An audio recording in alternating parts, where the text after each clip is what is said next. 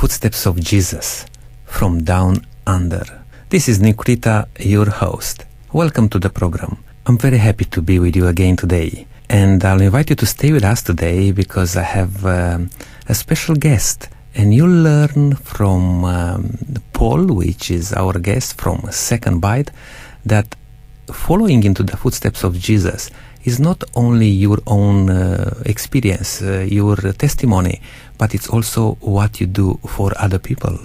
And uh, today we are going to hear uh, some um, things happening in this world and how we can, each one of us, can contribute for the well-being of many other people.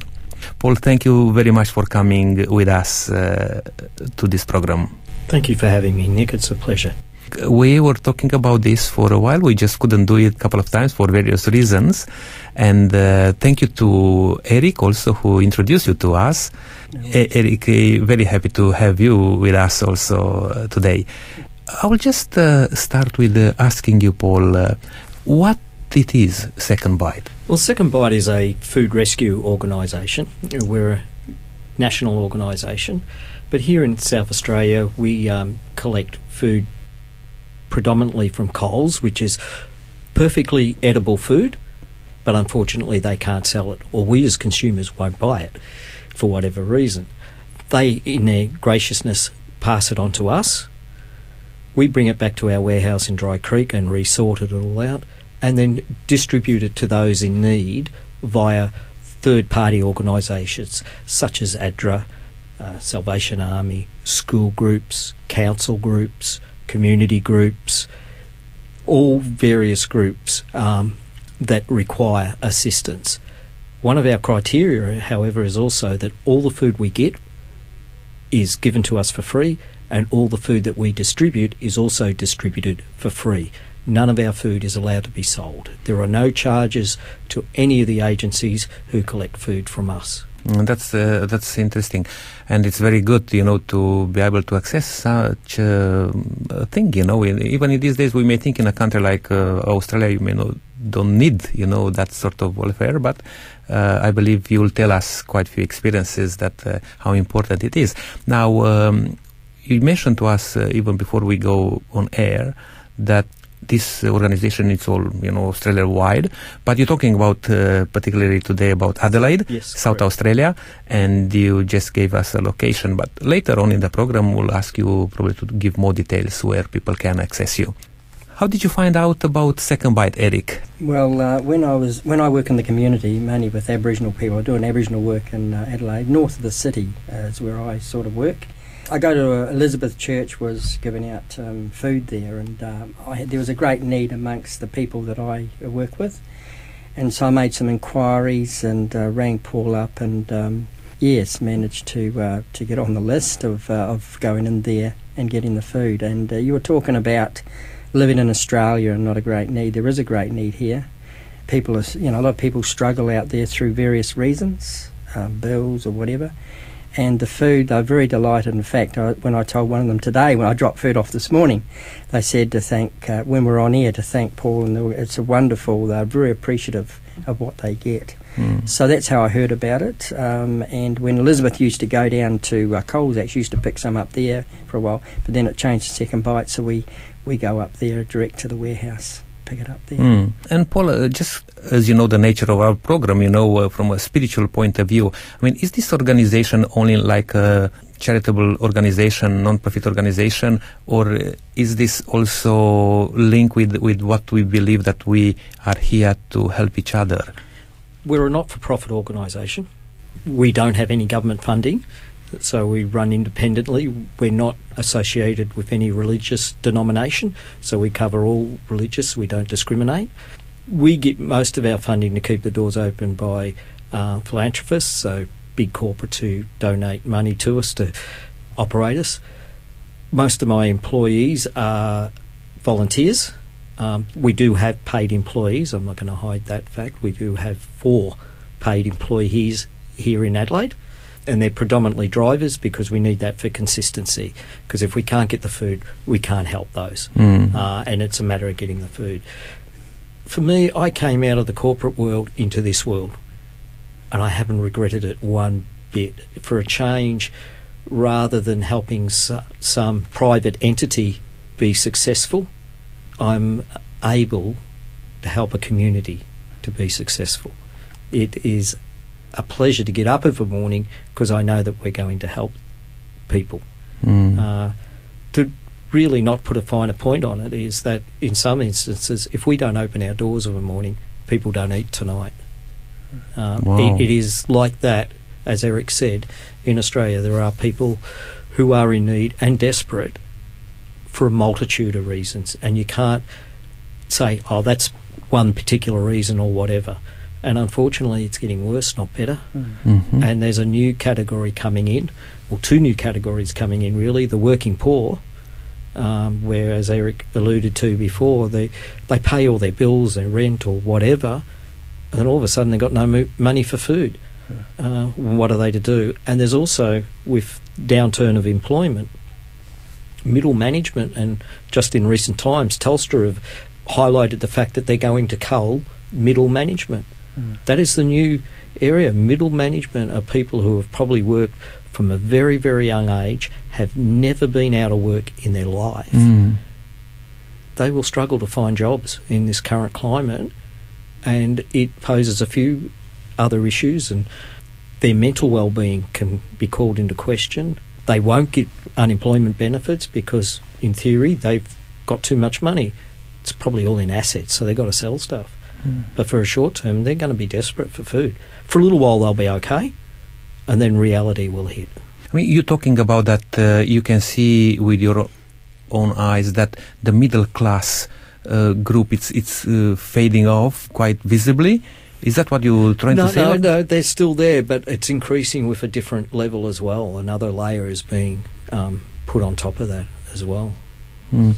Can you see why that happens here in Australia? Or It's just people. Are, are, are- our eh, job situation isn't where it should be. Um, we're reducing our manufacturing. We're re- relying on importing. So some of the opportunities that once were there have dried up. And Mm. yeah, it, they need to re-educate. Mm. um, technology is is coming. Um, one of the things we do at our warehouse um, is that we also run a certificate two in warehousing for children, school-based students with um, disabilities. At the end of it, they get a certificate, and um, hopefully they'll be employed Mm. at the end of it as well. Can't guarantee that, but it gives them an opportunity to get some skills, not just warehousing skills, but life skills as well while they're still at school so they can be better prepared Mm. Mm. for their employment path. Yeah, just what on Paul was saying about the um, the students and the workers there. Um, when I've gone in there, you know, they have it so well organised there. You know, um, they have vans coming in and out, and um, when I arrived there, you put in a sign-in time and a sign-out time, and uh, everything's ready. You know, they bring out the crates of food, and the students are really willing. It, it is like a workplace, and uh, there's safety. I have to wear a vest when I go in Mhm. there, you know, a coloured vest, and the safety is paramount. And uh, you know, they have instructors there, and they have classes in a little room there. And I, but I found them very, you know, happy and, and working. And it's a great opportunity, I think, that they're doing that as well as giving out the food. You know, they're helping these disabled students that maybe get a job later on Mm. and good work experience for Mm. them. And I just comment to say that, uh, yeah, it's wonderful down there. They do such a wonderful work, and uh, yeah, I really praise them for it. Mm, that's great. And I picked up from Paul that um, uh, the excitement and uh, happiness uh, for himself, you know, that uh, he's involved with such a, an organization, even though, as you mentioned, uh, Paul, you've been working in a, for other company or uh, for other people. But I, I got that from you, that you are so fulfilled, if you like, seeing people uh, being helped out. Well, we- we find, and you're correct, I, I do get that fulfillment, as do the other volunteers and staff. Um, we have people there. It, it's not a job, Mm. it's almost a lifestyle. It is a passion. If we wanted to put a, a religious context on it, it's a calling. Um, but we don't see it that way. We just see it as we are humans and we're helping other people within our community who aren't perhaps as lucky as what we have been.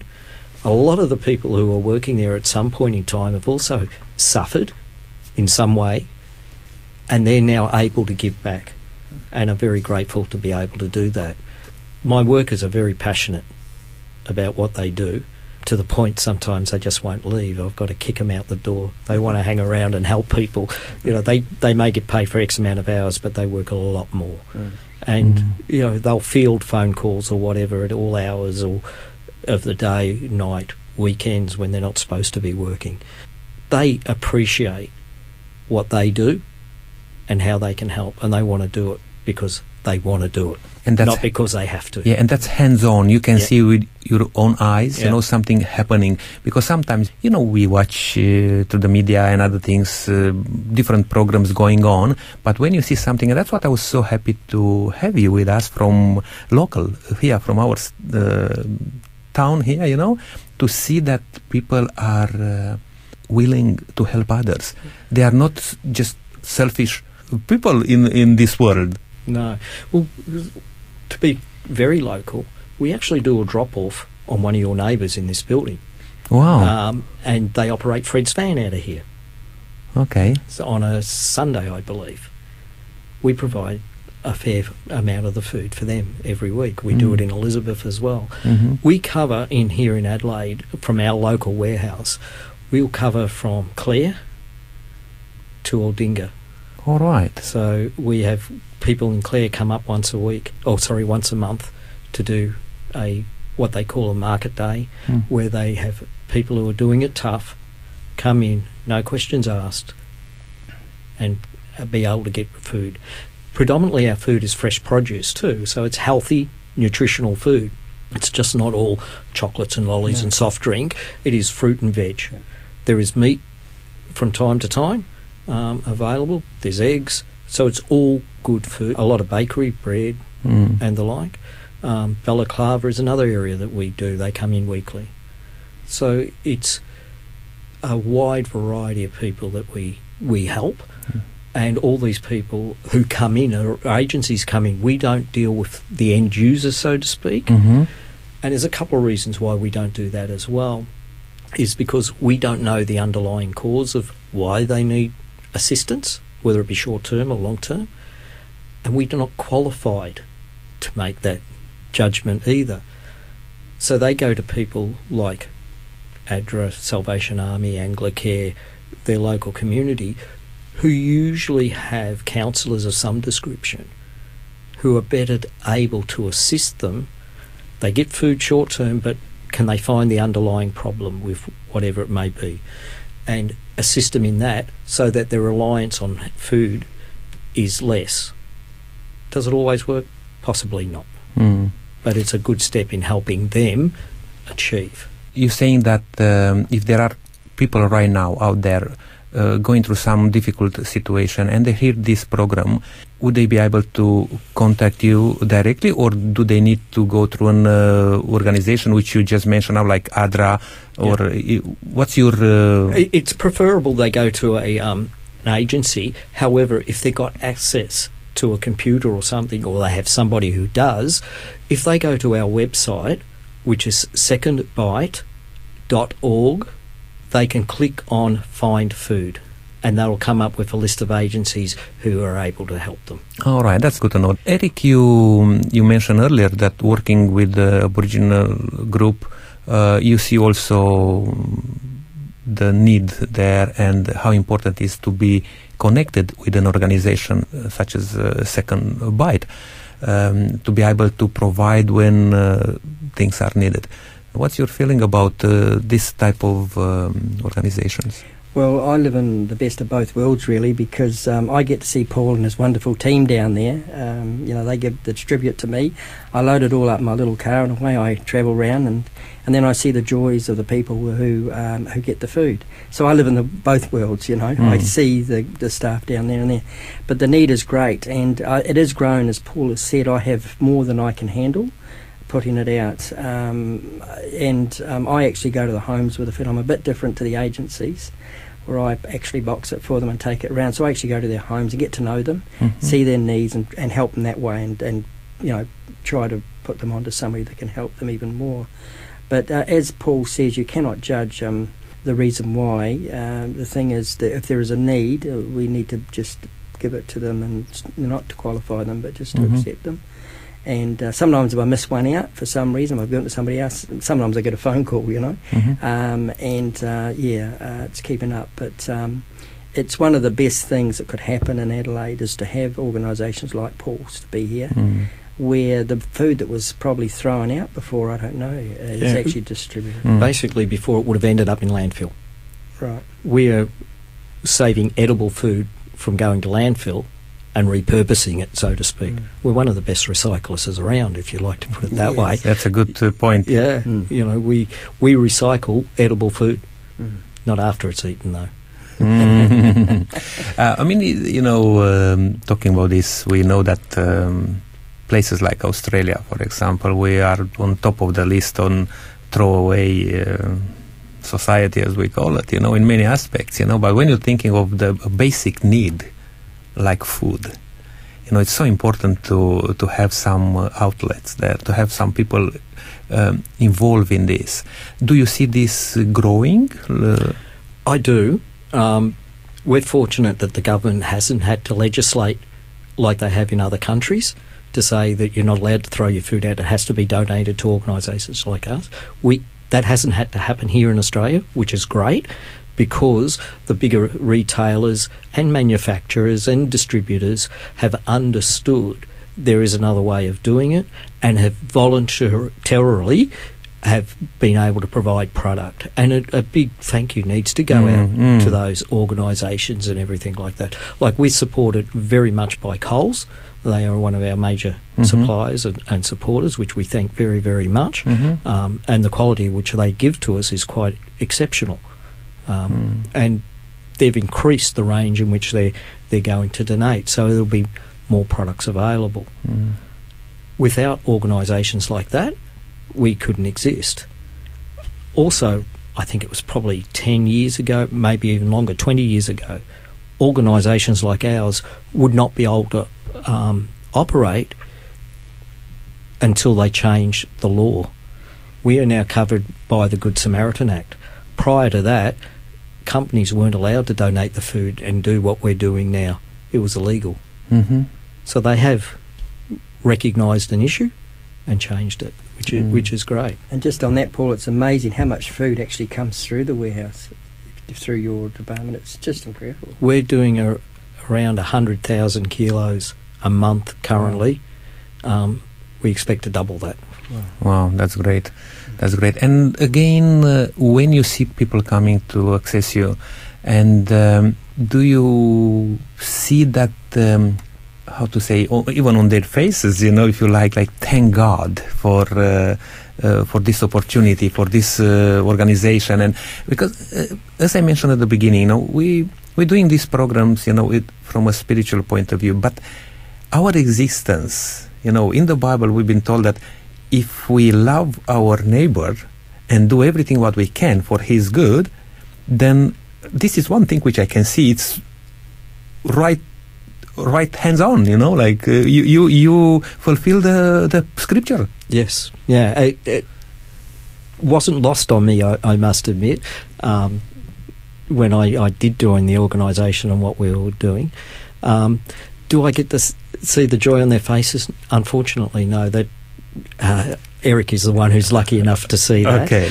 W- I have seen it in some instances where an agency has invited me down and we've seen it.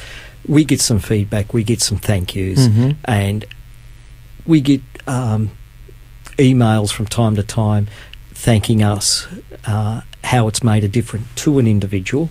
Um, we keep obviously anyone who comes into contact confidential so that Mm-hmm. they we believe in dignity Mm-hmm. we always try the food that we give has to be good quality and good standard can't be a squash loaf of bread Yeah. because regardless everyone's entitled to some dignity and that's what we endeavour to do do everything with dignity so that it can give people a good feeling uh, it's just not putting something in your tummy it's can be mental well-being has an impact as well Mhm. and that unfortunately is, is a, a byproduct of going being hungry. You know, it, it gets overlooked from time to time, but it has an impact as well. And if we can help their mental well-being, Mm. the other thing is we normalise it. It's not always just you can only have good, healthy food. The majority of it will be good and healthy, but there'll be some treats in there as well. So it's normalised. You're not feeling pitied, Mm, mm. and that's the other thing we Yeah. don't do. You know what? I um, I come across uh, myself with some people when they access um, an organization like yours, because I don't believe that second bite it's for second class people. I met people who are how to say quite well in in you know, but they going through a difficult Difficult period of time in their life, and they are able to to access something like this and move on. That's exactly it. We don't judge, as Eric said before, and you're you're right. There is a various type of people. Uh, it can they're not second class. They're all people. End of story. Mhm. They are part of our community. They are people. They are human beings. They could be going through a rough patch at the moment, and then they'll be right. yeah, They just need a hand up, yeah, not a hand out. correct. And if you're able to give them a hand up, a lot of times you get repaid in buckets by either they volunteer or they'll help somebody Mhm. else because they know what it was like. It's like a wave thing, you know, like uh, start somewhere and people will keep going because Yep. you, you see the, we live in a very individualistic society um, globally, you know, and that's visible in many aspects of life. But we need to come back to the. I grew up myself. If I if I just look back in my own experience in a community where we were all together, kind of, we were caring about each other. We were interested in the well-being of other people. Uh, it's not the case, unfortunately, in today's world. But an organization like yours can make that difference. We try. Mm. And, and you're right in what you say. While the world has got smaller, it's got very insular as well. Um, years and years and years ago, you're right, it was a community base. You knew who your neighbour was. You, you knew these people and you knew if they were ill. You'd go and keep an eye out on them. How many times have we heard on it, read in the news or whatever that there's been a person who's passed away and they've been dead for 12 months before Mm. they've been found Mm. or, or a long period of time. Mm. How many of us in the community out there actually know our neighbour? Mm. How many of us in the community help our neighbour? You know, I guarantee there's not a lot. There are some exceptions, but I guarantee there's not a lot. Yes. We need to be able to get back to community based ethics Mm-hmm. and have compassion. I think we've lost compassion. Mm. It's become a me me society, unfortunately. I'm old enough not to be a me me society. Mm. Uh, I'm getting too old, I guess. But it it worries me a little bit that that's how we've gone. You're right, we are insular. We're trying to do stuff that is very community based. Yes, we're parochial South Australian. What we achieve here is very good. Um, we punch above our weight here, Mm-hmm. and uh, but we're only one little part of a big puzzle. But this can grow. It can grow. Yeah. I think what's happened too with a along with Paul's saying, I think too we become um, putting people into boxes and saying, well, somebody's on a pension or they're out of a job, that's their problem. There, there's a cause for that or whatever, uh, and we judge people. We put them all together, and uh, I think that's wrong. I mean, I drop food off to Aboriginals and non-Aboriginal people. Uh, some are on New Start, you know, or whatever. And the, the I don't know if you know what New Start wages per week, but it's very low. You've got to pay rent out of that. Your money's gone basically. And then there's others like the Aboriginal families. They get they're, they've got that family orientation where if somebody's visiting, they put all the family, they take them in, whether they can afford it or not. And so when I know that's happening, I get extra food and then I drop them off that. There's different needs. But yeah, I think judging um, people's circumstances is where it, and second bites is taken away. We drop them. If there's a need there, then Paul and his team provide it. Mm, that's great. That's great. We are coming um, uh, rapidly to, to, to the close of our our time, but just before that, um, I would like you, Paul, uh, to just um, talk to our listeners uh, and uh, give us some more information about uh, your organization and what would you like the people out there to know about your organization. Well, what I'd like the people to know about it, Second Bite, if they're able to assist us with the donation of food, that'd be awesome, and they can be uh, again contacted through our website at sec- www.secondbite.org, and that'll end up through to me in some way. Uh, if they can contribute with funds, that would also be very acceptable because we do need money to keep the doors open. Uh, we don't go out and do big fundraisers and, and things like that. We, as I said, we rely on philanthropists. But also, the biggest thing is keep an eye on your neighbours, keep an eye on your community. If there is somebody who has a need, in a very dignified manner, try and assist them, and that can be through your local church group, it could be through your local council, it could be through just coming on our website again and looking at Find Food. But don't let them suffer. You know, but do it in a dignified manner. Um, we've got to look after each other, regardless of race, colour, and creed. Mm. Well said, mm. Paul. Yeah, thank you very much for that, uh, mm.